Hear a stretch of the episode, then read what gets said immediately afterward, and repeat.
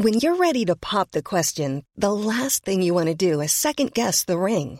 At Bluenile.com, you can design a one of a kind ring with the ease and convenience of shopping online. Choose your diamond and setting. When you find the one, you'll get it delivered right to your door. Go to Bluenile.com and use promo code LISTEN to get $50 off your purchase of $500 or more. That's code LISTEN at Bluenile.com for $50 off your purchase. Bluenile.com code LISTEN.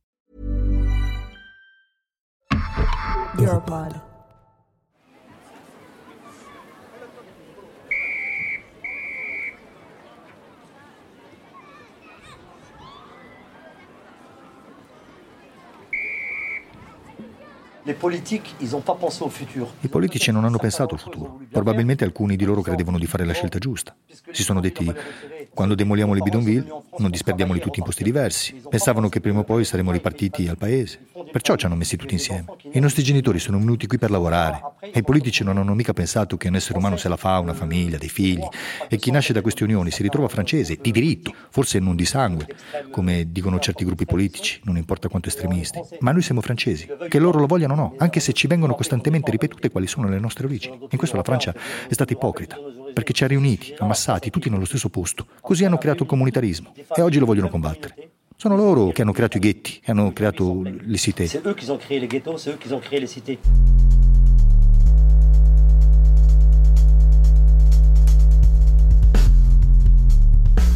Poco lontano dall'appartamento di Ahmed Jamai abitano due suoi conoscenti fin dai tempi delle bidonville, Wahid e Mohammed. Parlare del loro quartiere per Wahid e Mohammed significa parlare di memoria e identità.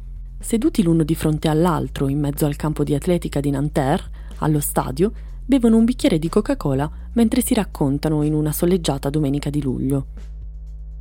Wahid lavora allo stadio come guardiano, mentre Mohammed abita lì accanto.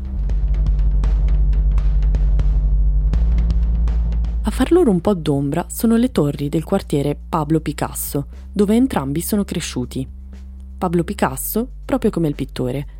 Non è un caso, infatti, se sulle facciate di questi edifici dai 10 ai 35 piani, conosciuti come Tour Nuage, le torri nuvole, è rappresentato un cielo color pastello con delle nuvole bianche e rosa.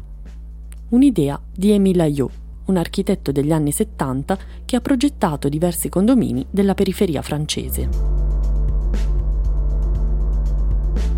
Le torri della Cité Pablo Picasso, uno dei vari quartieri che compongono ancora oggi la città di Nanterre, non sono conosciute solo per le loro caratteristiche artistiche e architettoniche.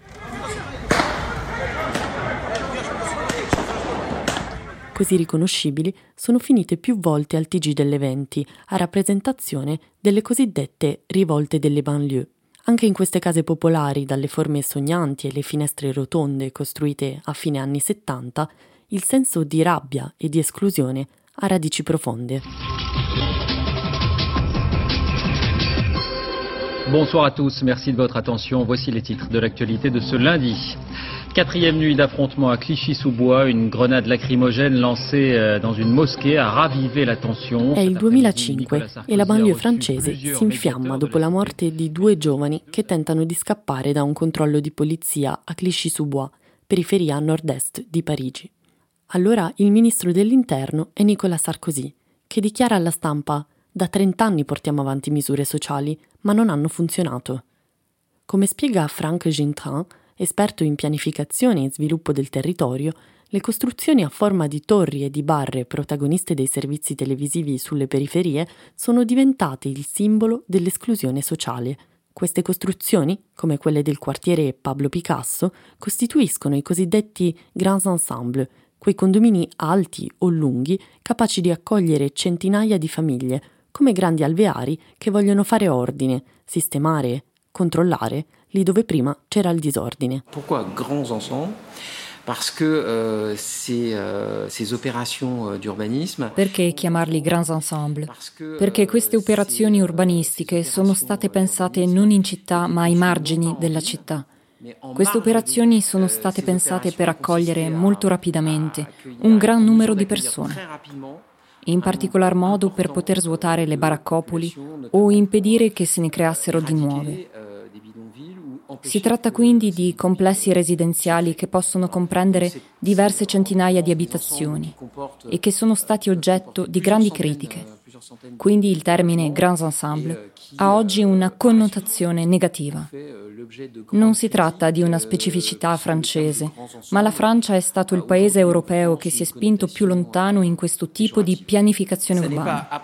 Bisogna ricordare che la Francia ha impiegato molto tempo a urbanizzarsi e ha dovuto farlo molto rapidamente con gli errori che la velocità comporta. All'epoca costruire case popolari moderne e diverse da quello che si faceva nel settore privato era motivo di orgoglio, sia per i grandi architetti francesi che per i politici.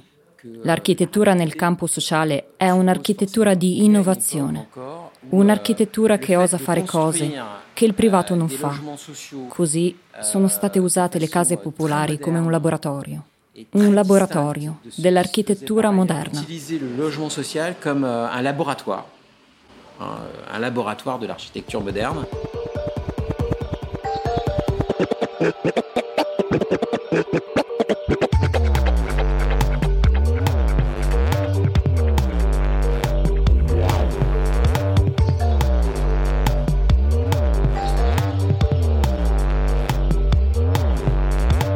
Lontano da dove sorgevano le bidonville, le torri del quartiere Pablo Picasso cominciano a sbucare come funghi negli anni dei Grands Ensemble, da metà degli anni 70 all'inizio degli anni 80. Sono 18 in totale e costituiscono da allora uno dei quartieri caldi più vicini al centro della capitale francese. In questo complesso residenziale costruito con l'aiuto dello Stato sono state fatte trasferire tante famiglie di origine nordafricana, come quelle di Wahid e di Mohammed. Mi chiamo Wahid, ma non lo dirò il mio cognome, ma mi chiamo Wahid. Sono nato nel 1970 a Nanterre, all'ospedale Max Forestier, quello che si chiama l'ospedale di Nanterre, in Avenue de la République. Sono cresciuto un po', ma non per molto, in, in quella che, che, era la bidonville della Folie, non Gutenberg, proprio la Folie, dove ora c'è la prefettura. Poi io e i miei genitori siamo stati costretti a trasferirci in un'altra città, perché all'epoca non si trovavano posti. Hanno iniziato a distruggere le baraccopole, così ci hanno portato lì per circa dieci anni. E poi siamo tornati a Nanterre, in Avenue Pesaro, o Pesaro, che credo sia un pittore, un italiano forse. E poi sono cresciuto nel quartiere Pablo Picasso, dove vivo da quando ero giovane. Tutto qui. Per quanto mi riguarda, io sono Mohamed, ho 53 anni e sono nato nel 68.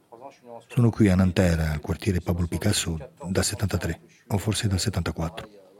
Come lui, anch'io sono nato nelle Bidonville, che era un posto in cui dovevi rimanere pochi anni e alla fine ci siamo rimasti dieci anni. Poi ci siamo trasferiti qui, siamo venuti a Pablo Picasso verso il 75. Come tutti dicono, quell'epoca erano gli anni buoni, era misto, c'era gente di tutte le culture, c'erano francesi, nordafricani, arabi, africani, tutti, tutti erano gli anni migliori e invece oggi non abbiamo più questa possibilità. All'epoca avevamo addirittura un fioraio, avevamo un macellaio, pure un pescivendolo. Tutto questo oggi non esiste nei quartieri di periferia.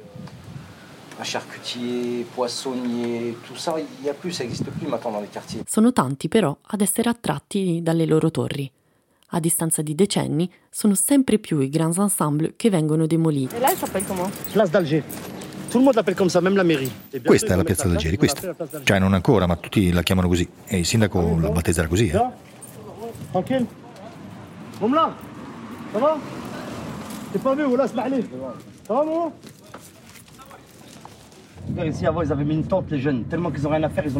Guarda, qui i giovani avevano messo una tenda. Ah, non hanno niente da fare, quindi hanno tirato su una tenda per ritrovarsi, discutere. Ma la tempesta gliel'ha portata via. Avevano messo pure una televisione, non hanno un posto dove ritrovarsi, una sala, un luogo di ritrovo.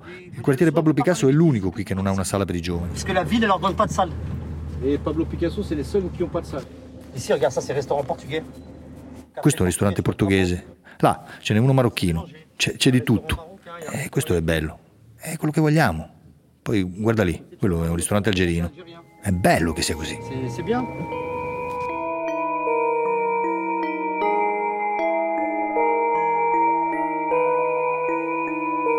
Il quartiere Pablo Picasso delimita la frontiera tra centro e banlieue. Le torri color pastello si riflettono oggi nei grattacieli del quartiere finanziario della Défense, che dista solo una decina di metri, una strada, un ponte. Ma per gli abitanti del quartiere il centro resta lontano, spiega Wahid. A dimostrazione della chiusura che viviamo, pensa che Parigi è accanto. Ci sono sempre più persone che vogliono vivere a Nanterre per questo.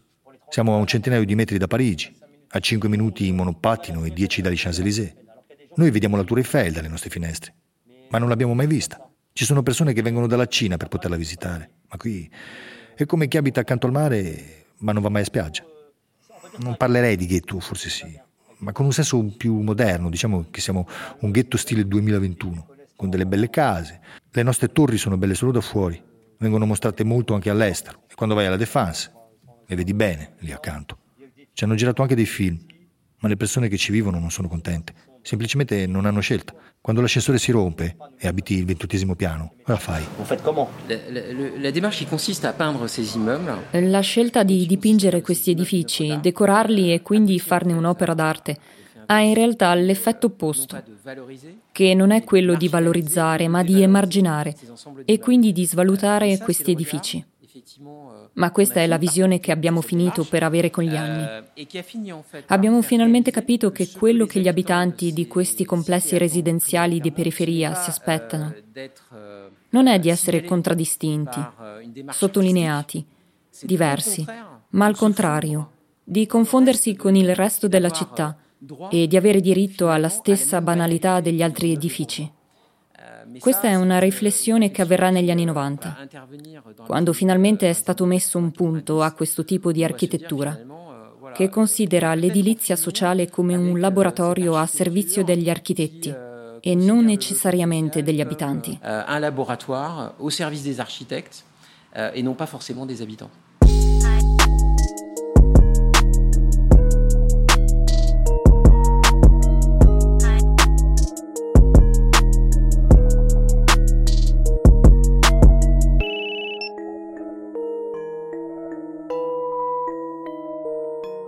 Gli abitanti del quartiere Pablo Picasso raccontano di non vedere un politico o un giornalista da anni, a parte nei periodi di campagna elettorale.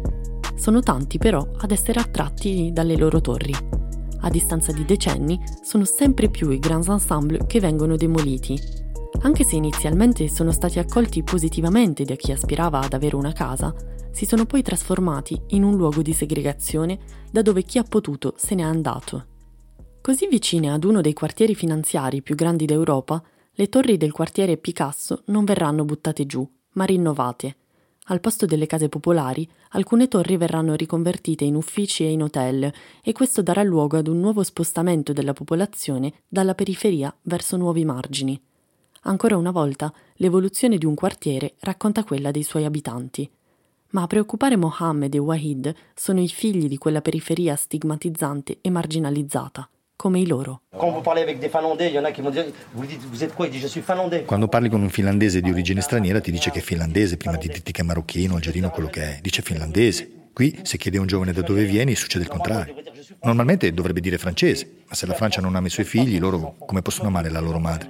Non è un problema di Nanterre, è un problema delle periferie francesi in generale. Ci è stato fatto capire che non siamo a casa nostra, siamo solo accettati. Il futuro sono i giovani. E se non ci prendiamo cura di loro, se non cerchiamo il perché delle loro azioni, se li ripremiamo e basta, non capiamo i motivi. La gente non va mai alla radice del problema, nemmeno la municipalità. Hanno fatto questo, hanno fatto quello. Ma perché lo fanno? Andiamo alla radice e risparmieremo del tempo. Oh, ils ont fait ça, ils ont fait ci, mais pourquoi ils l'ont fait? Il faut savoir pourquoi. Parte della risposta, così come della soluzione, per i protagonisti di queste storie si trova nella memoria la memoria di quello che è successo ieri per immaginare un domani diverso, una città diversa. Ed è proprio la lotta per l'accesso alla memoria che racconteremo nel prossimo episodio.